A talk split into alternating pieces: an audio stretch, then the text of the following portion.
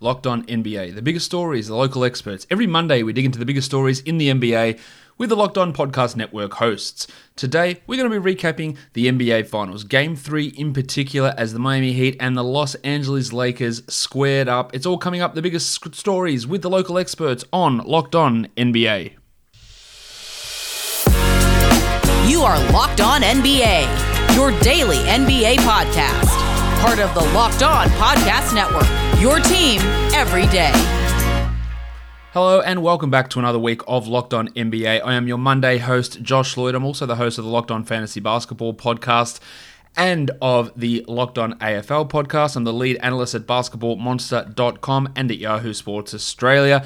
Today's episode is also brought to you by Built Bar. Go to builtbar.com and use the promo code Locked On, and you'll get $10 off your next order.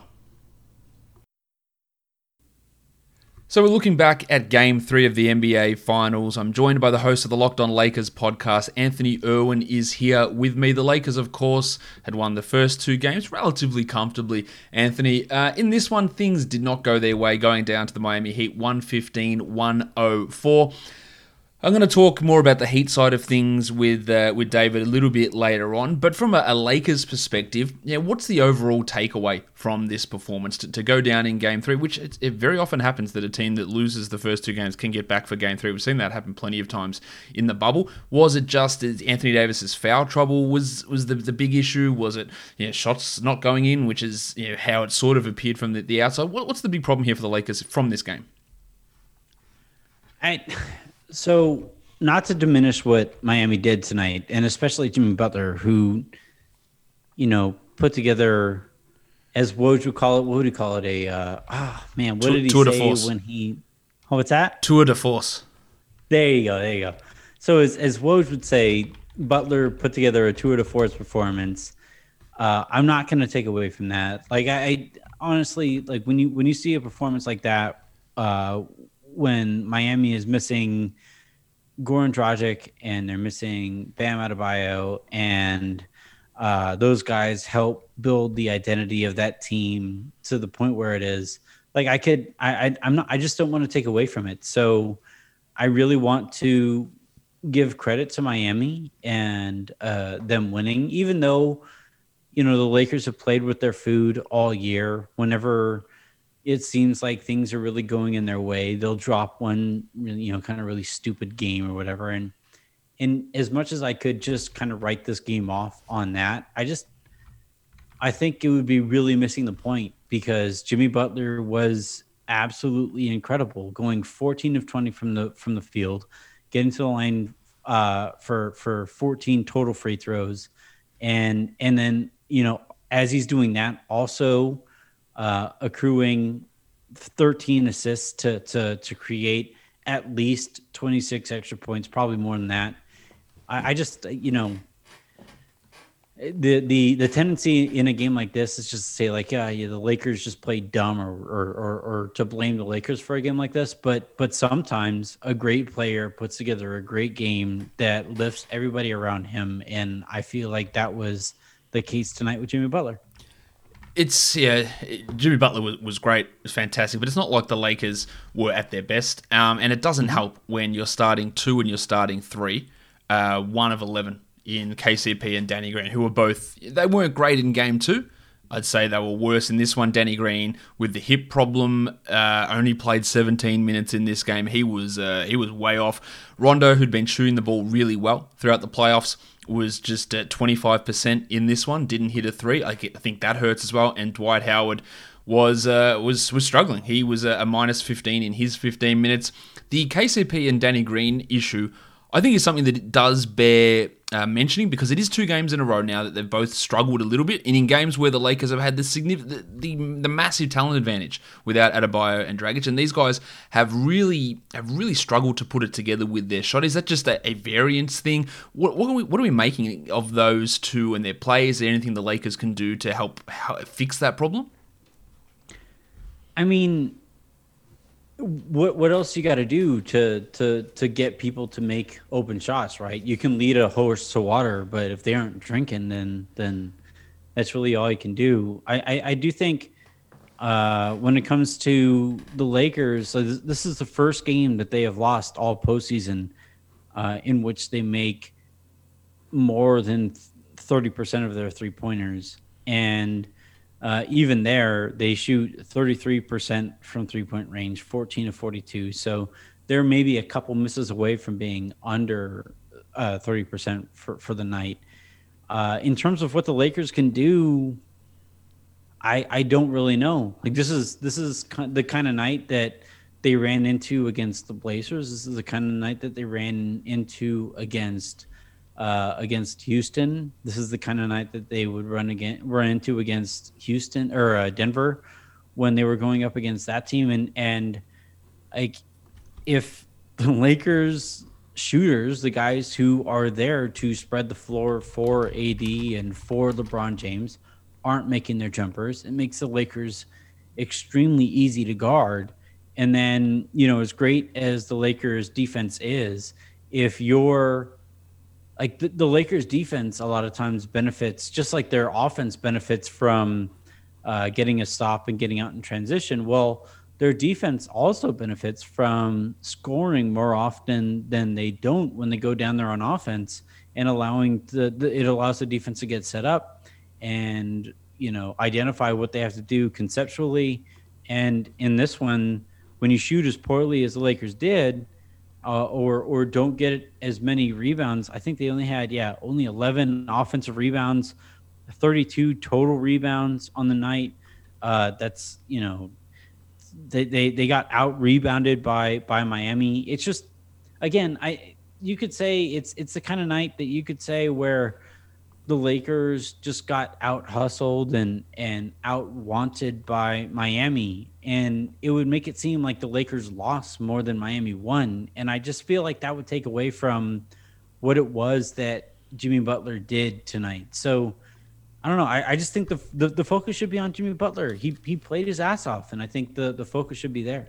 Yeah, he absolutely did. Now, um, in terms of stopping Jimmy Butler, that's that's a question for the Lakers. Now, you say that you can get KCP and Danny Green to hit more shots, but you could also th- throw a little bit more Alex Caruso in there. Maybe you activate Dion Waiters. Uh, that's obviously scraping you know, close to the bottom of the barrel, but there are some other right. shooting guard options in there that maybe, with the, especially if Green is particularly hobbled, which he appears to be, and the shots just aren't going in, then maybe maybe getting someone who actually is knocking down a shot and moving a little bit more free, uh, like Waiters, could be that option. But in terms of guarding Jimmy Butler and shutting him down, because it really is the key, because he's generating everything. He's generating not only shots for himself, but basically the entire offense when he's out there. And in the, in the three minutes when he doesn't play, yeah, the the team his, he was they were negative nine in those three minutes that Butler wasn't on the wasn't on the court. So how do they look to try and slow down the impact Jimmy's having? Because he's getting to the line whenever he wants, and that's what his game is. He gets to the line, uh, so he gets to the rim, and then he gets to the line. So you've got to prevent him from getting to getting to the rim. What options do they have there in terms of being able to at least nullify or reduce that impact that Butler's having? Well, at no point during that game, or very you know, it didn't really happen often at all. And I think it's because AD had the four fouls that he was dealing with. But usually, if a player is out physicaling the Lakers, they'll throw AD on him just to, you know, AD is the most gifted uh, defender physically in the entire league. So if a player is is really disrupting what the Lakers are trying to do defensively to the extent that AD or that uh, Jimmy Butler was, they'll usually throw AD on him. But because of AD's foul trouble, that's not really an option. So uh, I, I think that's one thing that if a if if Jimmy Butler really gets onto the role that he was going that that he had going in in tonight's game, I'm sure that's something that Vogel would probably look at more. But you know, to a certain extent, this is where LeBron, you know, he finishes with only two personal fouls, and and one of those was in despite, about the last minute. What's that? One of those fouls was in the last minute or so. Right, right. So like this is where I, I think LeBron should probably take a, a, a chunk of the blame here too, because like yes, he's he's a little bit older than Jimmy Butler, not by much though, only by a couple years, and And you would think that if somebody is really giving the Lakers a hard time and, and AD is in foul trouble, that's where LeBron would maybe take up the challenge. And and I think you could say the uh, the same thing when it comes to the opposite side of the court, where you know uh, AD needs to do more than 15 points and five rebounds total on a night. Like I, I think the Lakers are only going to go as far as LeBron and AD take them, and I, I, I think quite frankly, Jimmy Butler getting off the way he does. First and foremost, you got to give credit to him for playing the way he did. But when you're looking from the Lakers' perspective for reasons why he was able to do that, I think I think LeBron's got to take a, a, a nice chunk of that blame there. Well, it is at least we've got the series looking a little bit more interesting now, Anthony. Two to one. One last question before I let you go here on the Lakers, and that is um, Markieff Morris really stepped up. We'll, we'll talk you know, negative stuff about some of these Lakers players, but Markieff Morris really stepped up in this one. 25 minutes, 19 points. He hit five triples. He was a, a much better option out there than Dwight Howard was. Um, we've seen Vogel make plenty of changes to the starting lineup here, going with McGee, McGee out of the rotation, Howard out of the rotation, Howard starting do you see this, you know, Dwight Howard playing the nominal JaVale McGee starting role being something that continues and we just get a lot more of the Markieff at centre type lineups, or is this more of a of a one off, you know, hot shooting night from Morris? But he seemed a lot it seemed to make a lot more sense with Mark Markieff out there tonight. Yeah, I, I think Morris offers you a lot. You know, the Lakers were down most of the game. And, you know, when you find yourself in a hole like that, so they were down three at the end of one down four at the end of two, uh, down three at the end of. Lakers were even or or even or you know obviously carried a lead against the the Heat, and in a game like that, you're saying, well, all right, let's try to find a way to outscore them. And I think Morris's shooting from three point range allows the Lakers to do some of that. But even there, uh, you would you would hope especially with Bam out, that the Lakers will be able to take you know further advantage of the Meyers Leonards and the Kelly Olynyk's of the world, and they they weren't able to do that. And and I think that has the a lot to do with AD's foul trouble. I think. I think Morris's 25 minutes was more a factor of the fact that AD was only only able to play 33 than it was Dwight Howard, uh, and and and you know not only playing his 15. But even there, you know, Dwight Howard, a lot of his minutes in the previous series was to disrupt Nikola Jokic. And in this series, it's to disrupt Bam Adebayo. And with Bam not out there, I think it's kind of difficult for the Lakers to find a use for Dwight Howard. So I could maybe see if if Bam doesn't play again – uh, in this series, I could see maybe the Lakers going further away from Dwight Howard just for the simple fact that, like, he doesn't really serve a purpose out there. He could play against Meyers Leonard, but Leonard is probably going to do more damage against Dwight than Dwight is going to do against uh, against Leonard. Same thing goes for Kelly Olynyk, where both of those, both uh, Olynyk and Meyers Leonard, those guys are going to pull Dwight out to the three point line where he's not very comfortable. And if Dwight is under there and his sole purpose is to get offensive rebounds or just to finish kind of garbage around the rim, well, you could do the same thing with AD there if he's not in foul trouble, and then have a more open court with Markieff Morris playing instead of Dwight Howard. So I think if if we see Bam again this series, we'll probably see more of Dwight if we don't see Bam again this series and the Lakers lose again, which I don't, I still don't think is going to happen, but if the Lakers lose again and and Bam isn't out there, I think we, I, I think we do see Vogel move completely away from Dwight and just basically stick with the Lakers version of small ball, which is which is still bigger than most teams' big balls. Well, big balls indeed, Anthony. You're gonna you're gonna cover all of this for us over on Locked On Lakers throughout the uh, throughout the week and the rest of the NBA Finals. Thanks for coming on Locked On NBA with me today. Uh, uh par- pardon, pardon the uh, poor phrasing there at the end, but but thanks for having me. it can be really tough talking about erectile dysfunction guys will often try to just brush it off. You know, had a hard day at work, stressed, I'm tired, this never happens, all that sort of stuff. But it's a medical condition, and you need to talk with a real healthcare professional. And with Roman, it's easy to do that. They have real healthcare professionals who can prescribe you real medication for erectile dysfunction. It's simple, it's safe, and it's totally discreet. With Roman, you get a free online evaluation and ongoing care for ED, all from the comfort and privacy of your home. A healthcare professional will work with you to find the best treatment plan, and if medication is appropriate, Roman will ship it to you with free two day shipping. The whole process is straightforward, simple, and discreet.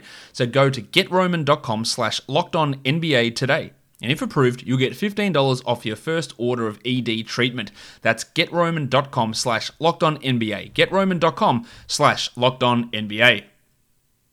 Now, let's look at the other side of the NBA Finals. The Miami Heat get their first win in these finals. David Ramil from Locked On Heat is here with me.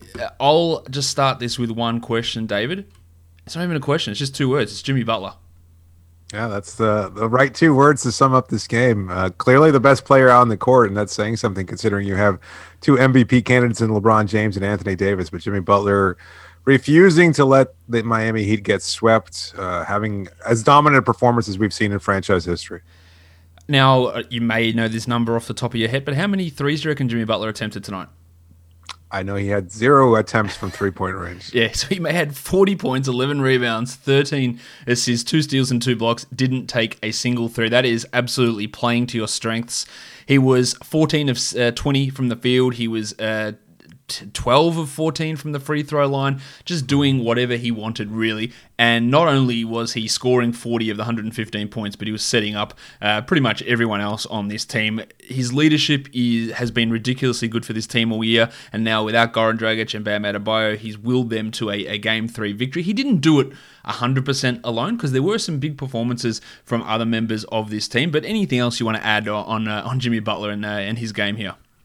Well, it was just fantastic. I mean, it was incredible to see. I, I, wonder whether or not it's something he can duplicate in the series, which kind of separates him from other quote unquote superstars or top 15 players in the league. Is that I'm not sure we'll see this dominant performance from him throughout the rest of the series, but at least for one night, it was enough. It could provide that kind of inspirational spark that this team seems to thrive off of.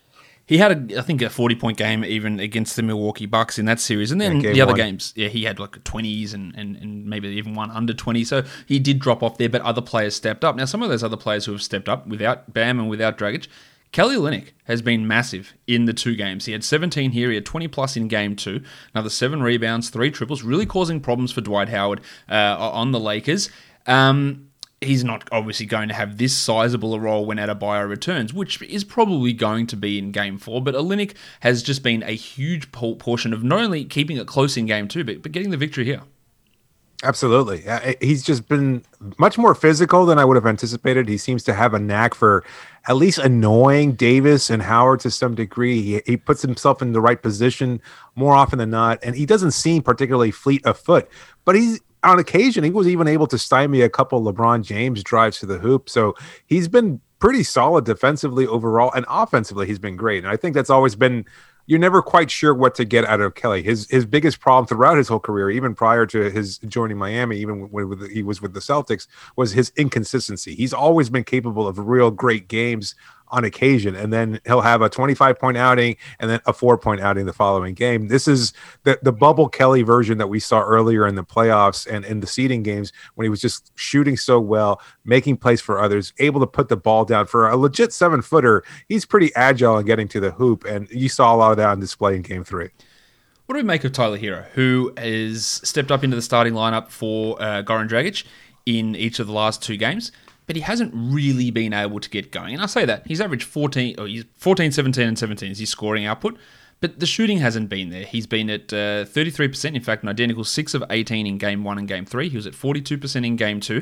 The passing numbers uh, and the assist numbers are well down from where they'd been in the other games. He Has he been a little bit overawed, do you think, in these games? Uh, it was just asking a little bit too much of a rookie shooting guard to handle the starting point guard job in the NBA Finals.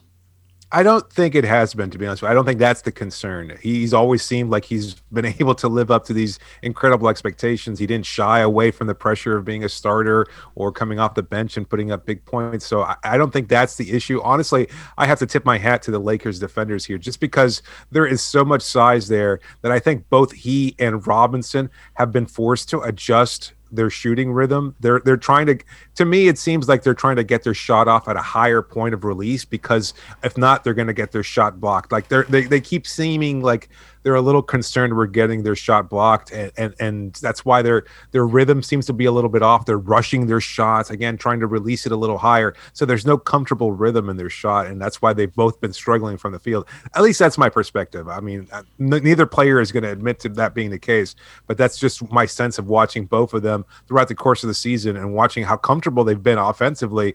It's just so difficult to get that shot over a danny green type or a Rajon Rondo or Kentavious Caldwell Pope's long defender Of course, if, if you get a switch on Anthony Davis or LeBron James, you might as well not even consider taking that shot. So there've absolutely been some moments there where it looks like they're just really aware of the fact that those big defenders are in their way and preventing that shot from getting as comfortable as possible.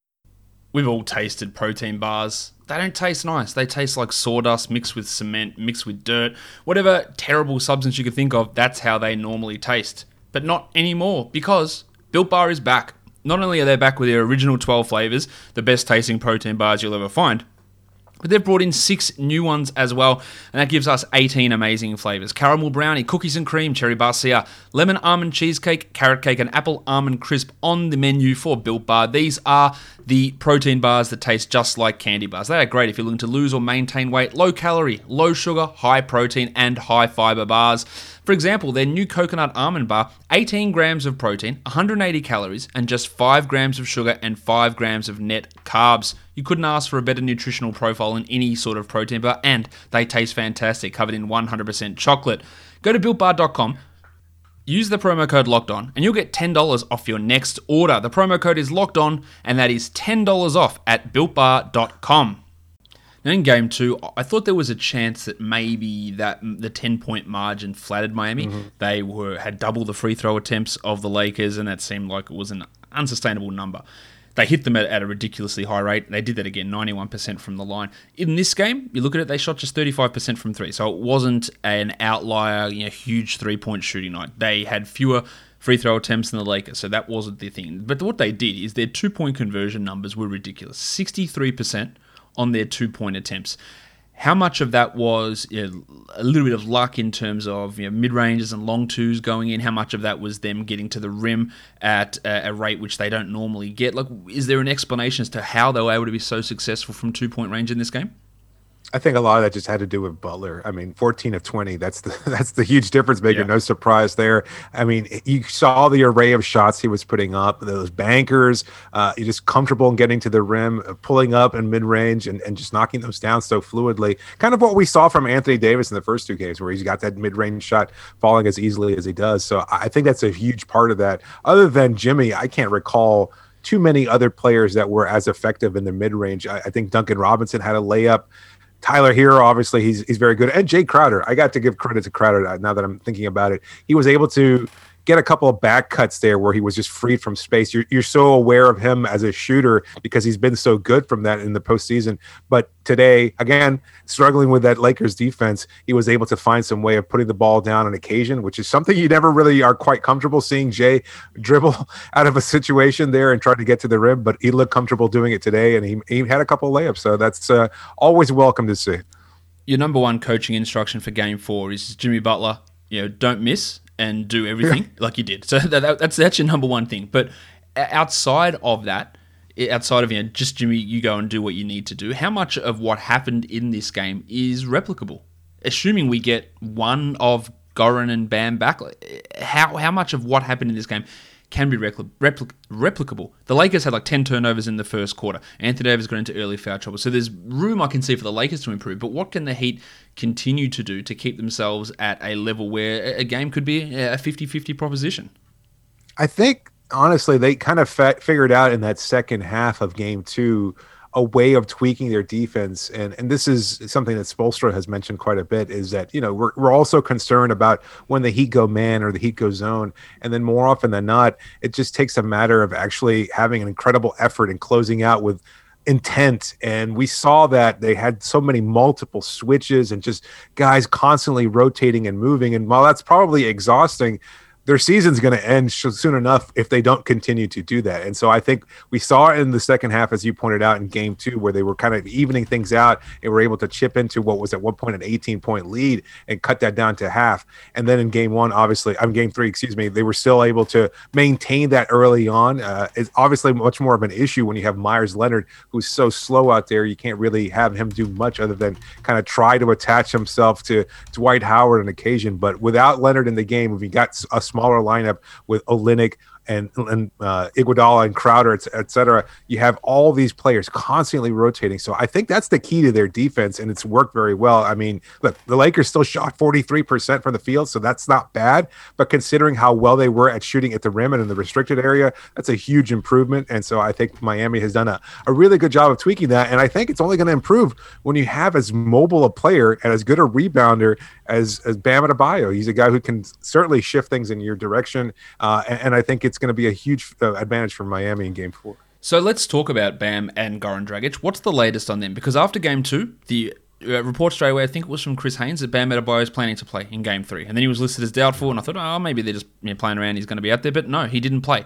So uh, are we likely to see both guys back, Goran back, Bam back? Neither. Look, where are we at the early early ideas here for Game Four?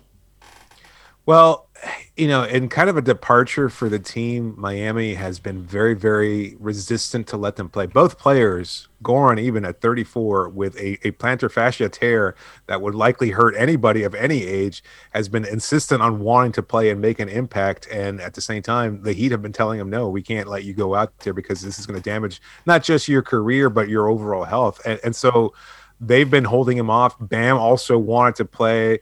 Um, and this was Spoelstra pregame saying that it was very difficult for him as a coach, as a, a, leader of these people, and also as a member of this organization to tell two of their greatest competitors, sorry, you can't actually go out there and compete, especially in a situation like this. And so my feeling is that it's much more likely that Bam returns in game four. I also thought he was going to be playing today. And from everything I'd heard from people around the team, it seemed like he was likely to be there in game three. And eventually they just decided it was too much pain and they didn't want to risk it becoming even worse.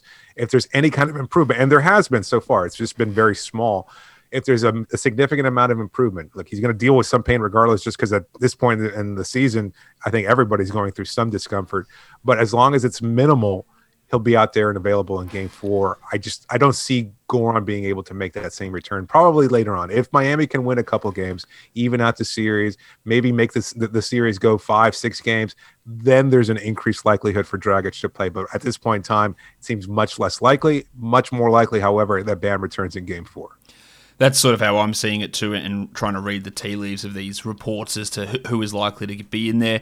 Um, it's going to make the series super interesting. Of course, those guys played in game one, and that wasn't all, all that interesting. But that's what happens when guys go down in the middle of a game. It's a lot harder to adjust than if you know that they're not going to be playing uh, at the beginning of a game. So that does change things somewhat. 2 1 here uh, for the Lakers. The Heat on the board and uh, now with a huge renewed sense of confidence. David, you're going to have a lot of this stuff and all of the Miami perspective for us over on Locked On Heat. Thank you for coming on Locked On NBA with me. Always a pleasure. And that brings us to the end of another episode of Locked On NBA. Don't forget to subscribe Apple Podcasts, Google Podcasts, Stitcher, Spotify, and leave us a five star review on Apple Podcasts. It's one of the best ways that you can help us get this show out to more people. Share it with your friends, tell everybody about it. Follow me on Twitter as well at redrock underscore. Guys, thank you so much for listening, everyone. See ya.